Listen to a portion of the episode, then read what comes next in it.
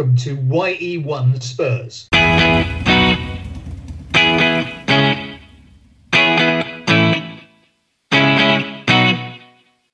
Merry Christmas, Spurs fans, and may the new year be more positive for the lives of us all after what has been such a difficult 2020. We, of course, welcome back loyal listeners as well as anybody tuning into our podcast for the first time. YE1 Spurs is now almost 18 months old and reviewed 34 years worth of Tottenham seasons during that period of no football between March and June. Those summer pods are well worth a listen 2019-20 season right back to the 1986-87 season is how many seasons myself, Sim and Peter covered. It was a wonderful project and something we're really, really proud of. Um, both Peter and Sim are here with me, Ian Wallace, today. Sim, Peter, how are we both? Yeah, I'm good considering the circumstances. Peter, any any music news from you? Oh, I'm just doing loads and loads of tracks and stuff for the Asian market. You know, trying to Oh, uh, wow. tap into that market. Yeah, so Okay. Have you have you contacted Antony Costa yet? Because you know he, he'd be great in the Asian market. yeah, that's on my to-do list. Good man, good man. And Sim, um, welcome. How are you getting on at Talksport? Obviously, um, for our listeners, Sim is uh, working on the Simon Jordan, uh, Jim White show. So, uh, Sim, how are you getting on? Yeah, fine. It's still churning out the the Monday to Friday. Got a little bit of time off over Christmas, uh, so look forward to that recharging. But yeah, it's all it's all going well, thanks. Brilliant, brilliant. And it's good Simon Jordan sticking up for Spurs as well, which we're loving. This episode here is we're really, really pleased. Here too, we've got an absolute legend of White Hart Lane, a man who represented Tottenham for a combined nine seasons over two spells, winning an FA Cup and a UEFA Cup along the likes of alongside the likes of Glenn Hoddle, Garth Crooks, Steve Archibald, Gary Mabbutt, and Ossie Ardiles, among many, many more. Great to have you on board, Mickey Hazard. Hi guys, pleased to be here. Oh, we're, we're really, really grateful.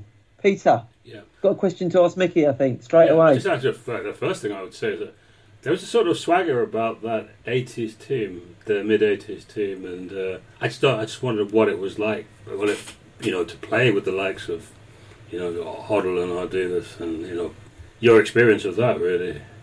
Uh, yeah, no, it's, it's it's interesting. You should say that there's a swagger, but and the reason I say that because I always feel that when you're a talented footballer, you always have a little swagger. Um, you know, if you look at the the, the, the workhorses of the game, they sort of work. Um, but when you look at the talented players of the game, they have that strut, they have that swagger, they have that belief that what they've got is something different, something special. And as you rightly say, in that era, we had so many top class, um, talented, naturally talented footballers that although they're not they're not aware of having that swagger, um, everybody else is aware that they've got it. It. It's difficult to say, you know, what who is the best kind of player to play with because it, it, it's a matter of personal opinion. I prefer to have the players with swagger. I love to play. Uh, it was just amazing to be seen playing alongside Glenn Hoddle, Ossie Ardiles, two of the most gifted, talented um, footballers I've ever seen. Um, and certainly for Spurs, they were absolutely high in my list of all the all-time greats. It was a joy, um, but alongside them we had Archibald Crooks, as you rightly say earlier, Perryman, Chris Hughton at fullback played with a swagger, and then we had Graham Roberts and Paul Miller, Hardman, and and, and other, Ricky Villa was very talented, Tony Galvin, Mark Falco. There was many, many very, very, very gifted footballers. So playing in that group of players was an absolute joy, I've got to say, and I would I would suggest that that would possibly rank, in my opinion, as the second greatest Spurs team ever, uh, behind the 60-61 team. Yeah, I, tend to agree with you. I would probably slightly embarrass you a little bit by saying, as an experience of uh, going to White Hart Lane, uh, I was at uni at the time, it was it'd be around about the mid 80s, and I was up in the Paxton Road, up in one of the upper tiers, with a couple of mates of mine, and there was another guy uh, just a few seats away, or, and I could hear him say something about, and he was comparing you to Hoddle, and he was saying, well, you know, Hoddle, he has a flash, but Mickey Hazard is more consistent. So, I mean, and this is this wasn't coming from me. This was just coming from a guy that was like a, alongside me. It's, it's lovely, and often, often Glenn Hoddle and Mickey Hazard's names sort of were synonymous with, Yeah. with each other because we sort of got, or I certainly got compared to Glenn um, non-stop. Um, now, when I was 16, it was a massive, massive comp- compliment to be compared to this unbelievable talent. So it was lovely at 16 and at 17, and, and as I was breaking through. But once you get through, you want to establish your name in its own right. So when people were still saying when I was 25, doesn't he play like Glenn? Yeah. I was saying, no, I play like Mickey Hazard, you know. Um, but no, listen, when you compare to one of the greatest players ever to, to grace the white shirt of Spurs, um, that's no that, that that's no shame, and um, I'm honoured that I was, um, but I still wish that I'd made people say Glenn Hoddle played like me. Yeah, yeah. Well, establish your own identity. Yeah. Mick, Mickey, uh, before, before we sort of go on with the, going through the season, I just want to ask how you're feeling now. As you had a terrible time um, with COVID nineteen during the summer, are you are you back to full health now? Well, I had um, a a combination of things during the, the lockdown. I had four operations. Started out as a pretty minor operation and then uh, graduated into a all-out serious issue. I, both my kidneys stopped working. The fourth operation eventually got it all working perfectly and, and took away all the pain. So that was great. Uh, in in between the operations, I caught COVID um, in April um, at the height Yeah. of it, which, which um, Wow. while I wasn't scared and I wasn't worried about my um, long term health, I was in a a very sort of it was like a very very very bad flu, um, whereby I, I you know struggling to get off the bed, um, and and unfortunately for me, every time when I sort of get the flu or I get very sick, my blood oxygen levels crash. Uh, I don't know why, but they crash down to 90, 89. And on this occasion, they crashed down to 88. So when I went to the hospital, uh, sorry, when I rang the doctor, he sent me straight to hospital. And when they tested that my oxygen levels had crashed down to 88, bang, they sent me quickly to hospital and put me on a oxygen um, a support machine to bring my oxygen levels up. Now, if they'd have known my health history in terms of even just getting a flu, I, I, I, my oxygen levels crashed. They maybe might not have sent me, but I it was fine. I went to hospital. I was on the oxygen machine, and then I got out next day, absolutely fine. And three or four days, I was really bad for the next three or four days. But then woke up one morning and it was totally gone. So, um, as I said, I never felt, you know, that I was under any danger or any threat to my life. I just felt weak, uh, uh, like you do when you've had a bad flu, um, Yeah. and, and and a bit hot and sick. But as I said, once I once it went, I recovered instantly. I never had any long-lasting effects. I never had any, or not that I'm aware of. Uh, my, Yeah. missus keep, my miss, missus keeps telling me that um, it affected the look on my face. She said I should wear a mask now. Yeah. So, Mickey, we, we can crack on now through the seasons. I mean, you're a club legend in uh, in my eyes and pretty much most fans' eyes. Um, and if we may, we'd like to take you for a little trip down memory White Hart Lane from your time with Spurs. But obviously, um, you know, why Spurs? I mean, you're a boy from the north. You know, we can tell from your accent. You know, why Spurs? you know what? I'm a great believer in fate. I, sometimes things in your life happen and you question why. why. Why did this happen? Well, it was meant to happen. That's why. And, and, you know, if you look back that I was 11 years of age and uh, Wilf Dixon became assistant manager, who was born and bred in Sunderland. He became assistant manager of Spurs under Terry Neill. Uh, Yeah. And he decided to set up a, a little, just a very small network up in Sunderland and the Spurs scout called Ken Pedeston, um, he came and watched me play. Obviously, like what he saw, he didn't specifically come to watch me play the first time. He just came to the game that I was playing in.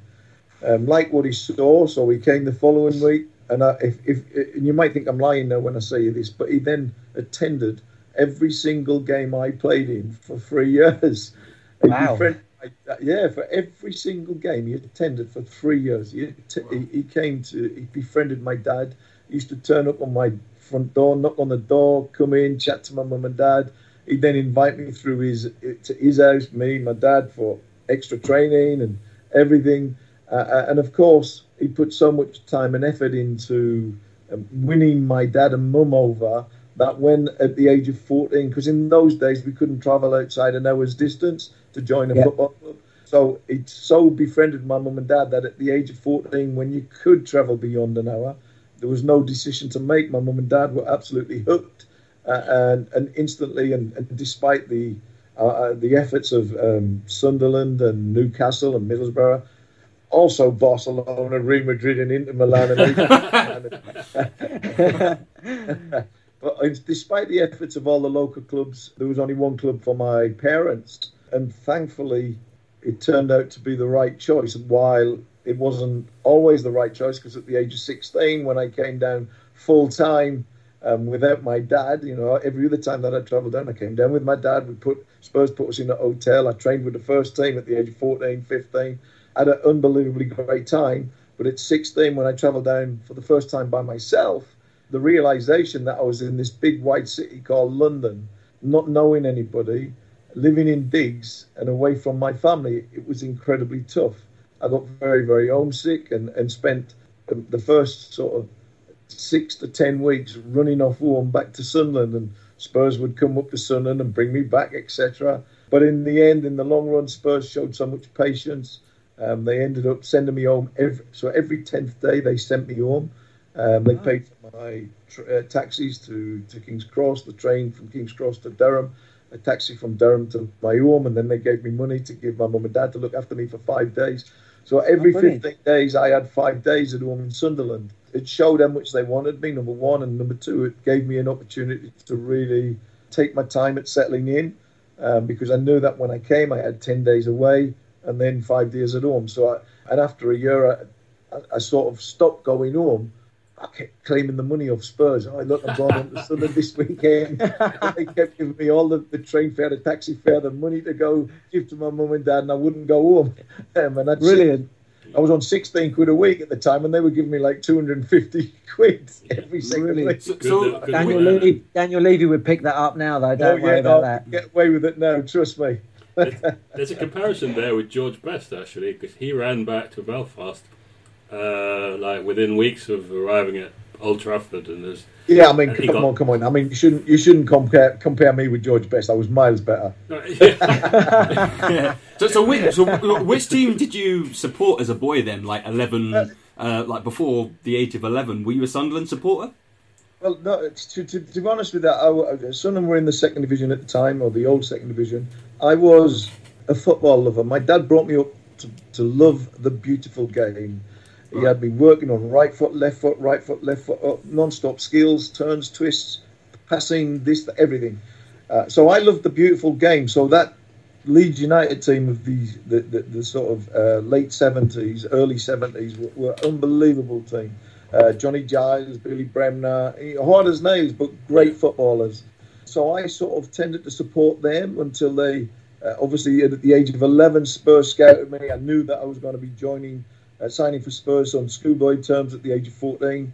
Uh, they'd offered me apprenticeship at the age of 16. So I sort of more or less became a, a Tottenham fan from the age of 11, 12. Obviously, in the 73 Cup finals, Sunderland v Leeds, I supported Sunderland because it was my hometown but I always knew where I was heading. I knew that Spurs was going to be my club. And, and while when you come to White Hart Lane for the first time, and you, are sort of in awe of your surroundings, and then you sit in the Bill Nicholson's room. Uh, he's got his chair on an elevated um, platform. He's like way, way above you. You're looking up, up at him, and he's asking you questions. And while at the time you walk through the gates of White Hart Lane in, in Oxford Way, and and you don't realize, or, or, or, certainly I didn't. This is my home, This is where I should be. This is the chemistry. This is the the, the, the motto.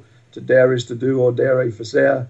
It, it's it's what I believe in. The way the game should be played. You know, we should take risks. We should um, try things. We should dream. We should dare to dream. Not to dare is to do. To to do, you've got to dream.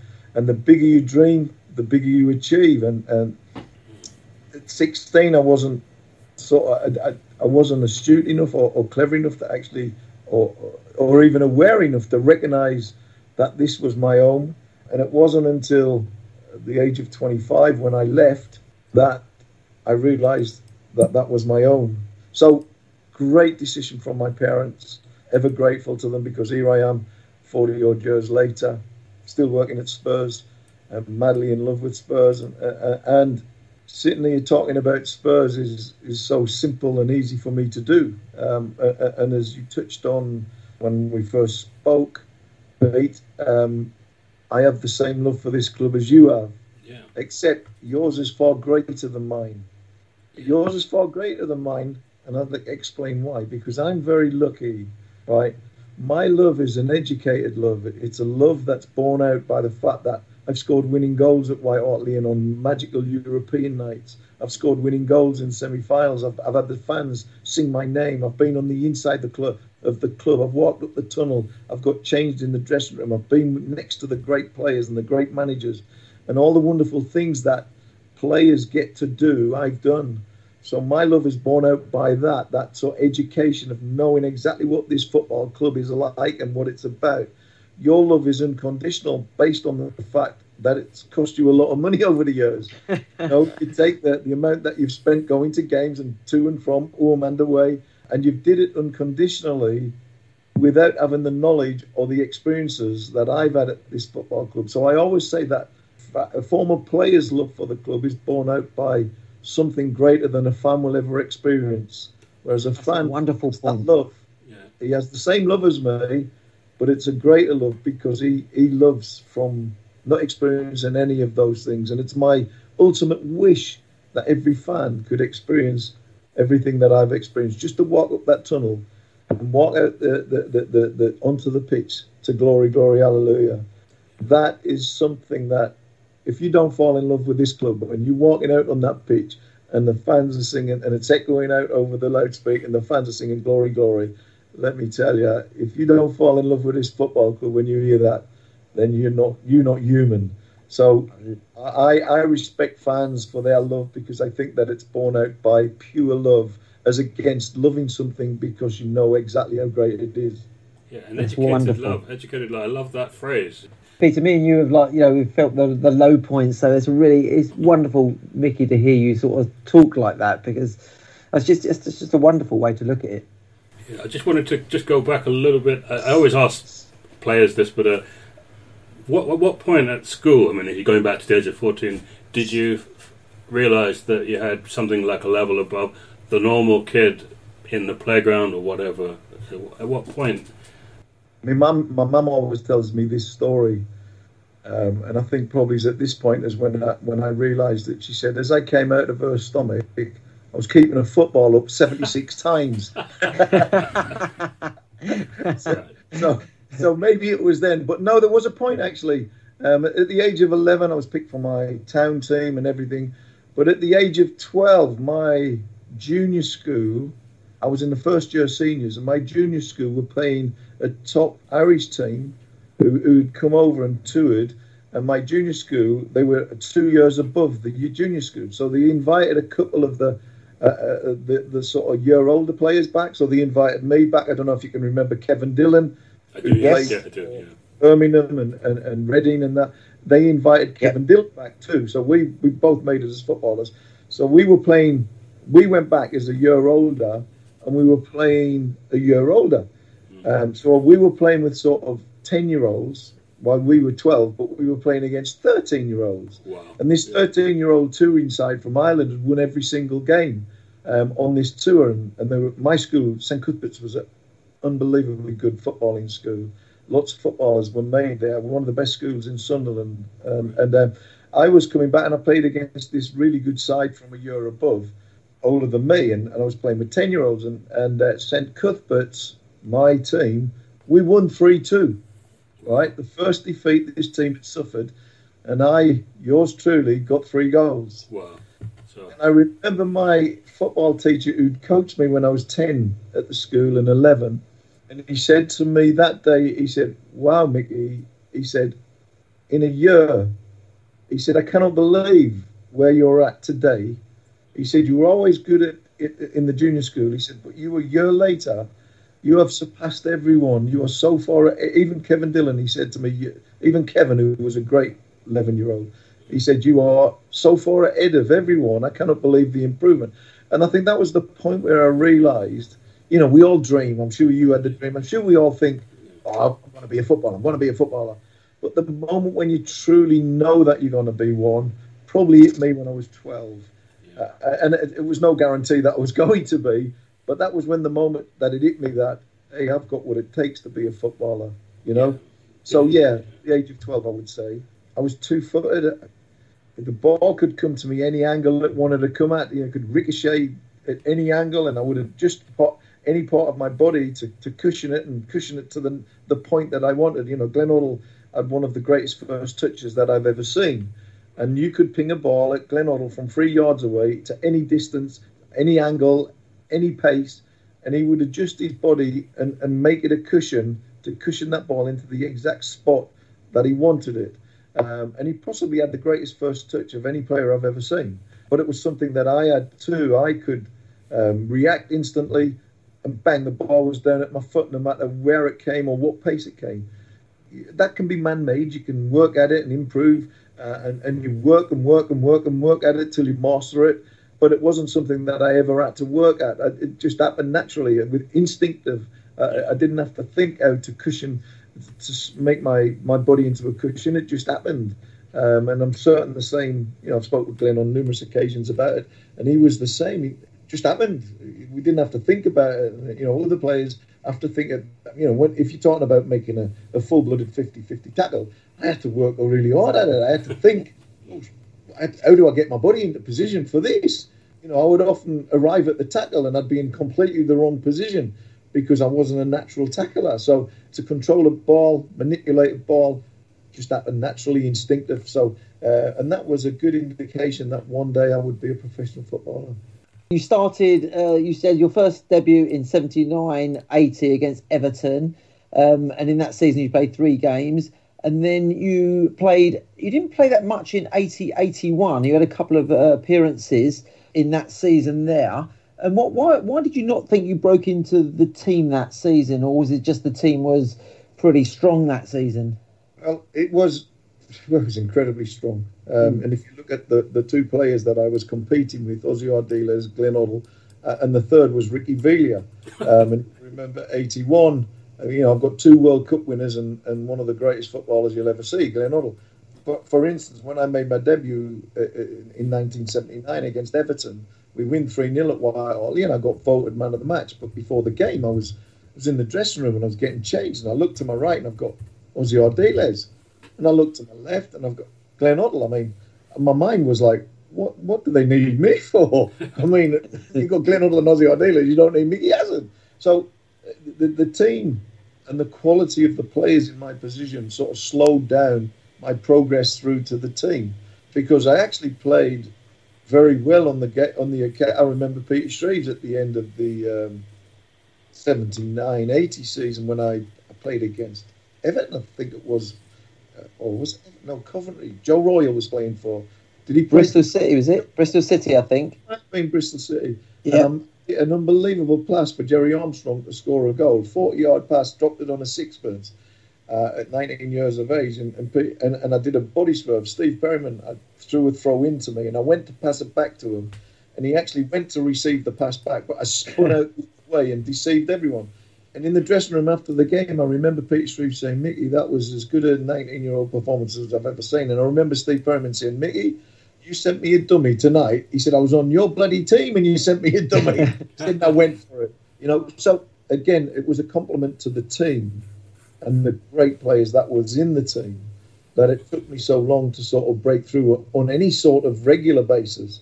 Uh, yeah. Uh, that, that happened in the 81 82 season when I played 45 games. I think I scored 11, 11 goals. Yeah. Uh, three winners, 1 0 wins in the League Cup against uh, Fulham, um, West Brom in the semi final and someone else. And I scored the winner in the quarter final of the FA Cup against Chelsea and the winner. Actually, if we if we if we can go if we can go to that season, I just don't want to go to that season because obviously possibly your greatest appearance in the 80 81 was on top of the pops, obviously singing Ossie's Dream. oh, without doubt. I mean, do you know what surprised me? If you don't mind me saying, what surprised me was after that appearance that every record company in the world didn't try to sign me up. can, can, I, can I just ask a really quick question there on the Ossie's Dream? Because yeah. you know that's a, it's a great Spurs song. It's wonderful, and you and you were like on top of the pops with it. Do, do you do you sort of look who who was the Spurs player who, who took it really seriously? Because there must be one. to be honest with you, the most serious singer of everyone. I mean, I was quite a good singer, to be honest, but I was a little bit shy at the time. So I always was trying to let my voice drift into the background. But Glenn was a very serious singer, Glenn Hoddle. Glenn Oh, really?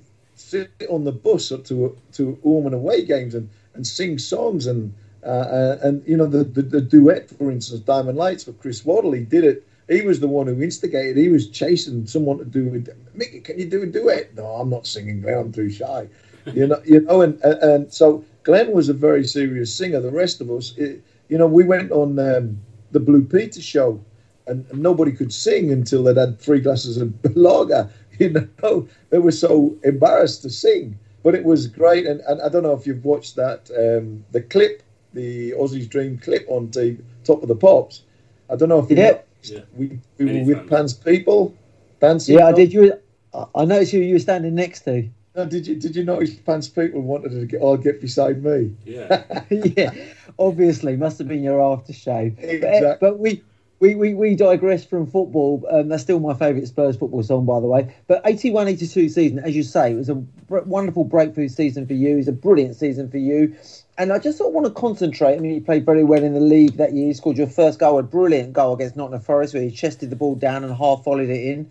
Great goal. But I just want to concentrate on the FA Cup run that year because third round, you're pretty much really involved the whole way through. Third round, you were sub in the first game against Arsenal. Arsenal, yeah.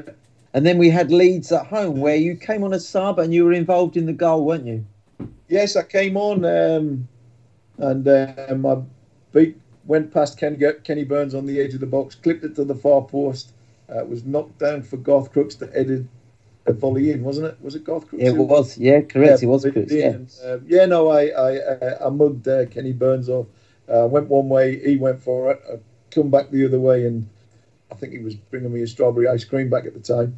But he's quite. But it, so he's I got a did hard man, yeah, he was. Say see you later to him because he'd have took me out. But uh, yeah, we won that, and uh, uh, uh, you know it was a fantastic cup run. In actual fact, that year we should have won all four trophies. We were that good. Um, Yeah. unfortunately, had such a backlog. I think we played 65 games in that, that season, and Steve Yeah. Perry appeared in all 65. But what you have to remember is we had smaller squads then. We didn't have rotational uh, and pitches like we've got today. Um, so, uh, you know, me, for instance, I played 40, 45 in my first full season in the team. I played Yeah. 45 games. I mean, you know, that's, a, that's almost like a full season today. Towards the end of the season, we almost, I, I, genuinely believe when we played Liverpool in the final of the um, Milk Cup, I think it was, um, Yeah. if we'd have held on, we were 1 0 up with a minute to go. If we'd have held on and won, I think we would have won all four because it would have took the pressure off. Uh, but we lost to Barcelona in the semi final of the Cup Winners' Cup, and then we beat QR, QPR in the final. And we fell away in the league because we ended up playing too many games towards the end of the season, uh, and uh, it punished us. I just, I just want to go back to that cup run though, Mickey, because uh, we beat Villa the next round. But then I just want Yeah. to talk about that Chelsea game. Yes. The Chelsea game. I don't know if you know. I don't know if you guys or I don't even know if the fans know the real story behind the Chelsea game. Right, we got picked up at the hotel by a police escort. Right now, I don't know if they were told to do this, but they took us right into the heart of the traffic. Right, so at, at quarter quarter to three, we were all three o'clock kickoff. We were sitting in Fulham High Road, right, Yeah, in the traffic jam. So we were having to get off the bus, stop the bus, go to the bring all the kit, the skips with the kit and the boots up onto the bus, and we were starting to get changed on the bus. We got fined by the FA for not having our team in in time. We we got it in five minutes too late. We didn't. We got into the dressing room at five to three, off changed. We went straight out for the warm up Wow. without even team talk or even the team being named. Then- really? Yeah, no, it was an absolute disaster. And if you remember, we went 1 0 down, went in with a Mickey Fillery free kick just before half time. We're 1 0 down at half time. We hadn't had a warm up, we hadn't had a team talk. We, it was unbelievable. And then we came out second half and we played probably 25 minutes of some of the best football you'll ever see. It was football made in heaven. We, and we Yeah. scored three goals during that little spell. Uh, I got the third. Uh, Archibald got the first. Hoddle got the second. Hoddle's goal was out of this world. Uh, it was a quick, Yeah. quick It was interchange an assist by you as well, wasn't it? by me. Yeah, quick interchange, but it flicks here, flicks there, and then a volley from Waddle from about 25 yards. It was an unbelievable goal, and it was it, it sort of for me it epitomised everything that that Spurs team was about. Wonderful, quick, flowing, creative flair football. Um, and maybe explain why we didn't win the league also because we should have won the league with that team um, and that squad of players. But when you play that wonderful, quick, flowing, creative flair football, creativity is defined in the dic- dictionary as something that c- can't be recreated at will. Um, and when someone's trying to stop you creating that style of play, sometimes it, it sort of flounders. Uh, and every now and again, we would flounder and lose a game that we should have won comfortably, and ultimately, in the end, it cost us the league. But that was an amazing game. Um, we won three. What was it like, Mickey? Play, what was it like? What was it like playing? Because there was a huge away following that day. Oh, know, people, you know, fans of the older older generation talk about there's you know ten or fifteen thousand Yes. um, people. Yes, it was an incredible occasion, um, an incredible performance. The fans marching down the Fulham Road at the end of the game.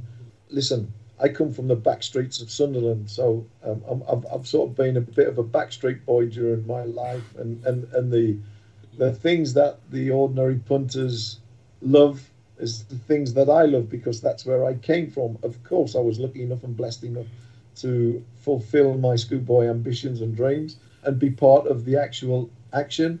But that doesn't mean it took away the backstreet boy in me where I could, I wanted to sing the songs that the fans were singing.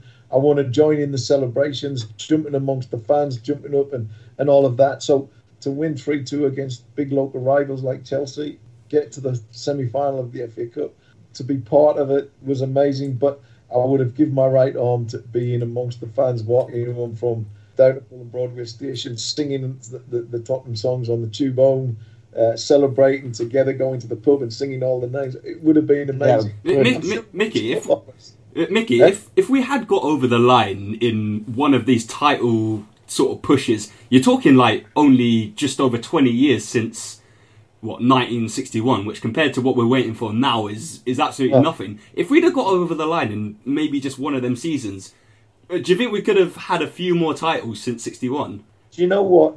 You're absolutely spot on. One of the keys to winning things, and again, I say this with a, a well informed education regarding winning things. You know, till you get over the line, you know, you look at the recent past and, and Spurs Champions League final, second in the league, etc. The hardest part about winning a trophy is to get over the line for the first time. Exactly. Once you're over that line for the first time, I remember in '81, you know, I was in the squad, but I didn't play. But I remember when we got over the line, I thought, "Oh, brilliant! I'm going to win a trophy every year now." You know, and of course we went back the next year. Then we went in '84, uh, and it sort of gives you a belief that when you get yourself into that position again, if you're in the semi-final and you one 0 up, you just know that you're going. to You've got the belief and, and the knowledge that you know how to win, and then you get to the final and you win again you know how to do it. And that's the thing that the team under Pochettino sort of lacked. They never got over that line. I genuinely believe that. And, like we didn't get over the line in the league, as you say, if we had got over that line in the league, I genuinely believe that we would have won the league more often. And, and maybe Spurs as a club would have won the league more often during the period from 61 to today. And if you remember 81, we had to go to that replay Yeah. um, even though we were quite a superior team to, to, to Man City, we had to go to a replay because getting over the line was so difficult. Even with that great team, those great players, and possibly for me, one of the greatest cup finals ever. And Ricky Villa's goal in the end that won it is synonymous with everything that Tottenham Hotspur Football Club stands for. You know that if you could pick a goal to describe Tottenham Hotspur Football Club, and you would choose Ricky Villa's or Son's recent goal that won the Puskas goal of the, you know, those types of goals epitomise everything about Tottenham Hotspur Football Club. But yes, one hundred percent. If we'd have got over the line in that tighter in the years when we should have won that title, um, I believe that maybe we wouldn't be on this long. What is it now? Sixty. 60 odd years, yeah. Mickey, what, what you're talking about, in fact, is a winning mentality, isn't it?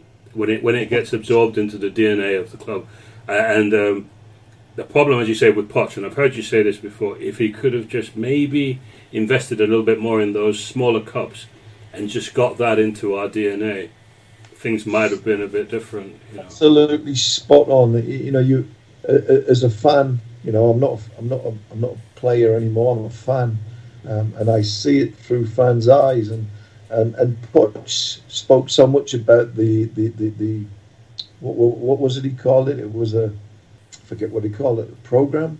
Project. He called it. He used to refer to Project. projects, didn't he? This Yeah. is a project. You reach the stage where it's no longer a project. You reach the stage whereby you have to get over the line. My sadness, my sadness is that in the end, the, the project cost them being Tottenham manager. A- a- And again, it's, it's it's one of my sadnesses about Spurs is that we lost a great manager because he didn't get over the line. But that in itself shows just how tough it is to get over the line. Because there's other great managers, there's other great players, there's other great teams that want to do the same. Thanks so much for listening to part one of our Mickey Hazard Why You Won Christmas trilogy. And come back tomorrow as we continue to map out the career of this absolute gentleman and Tottenham Hotspur legend.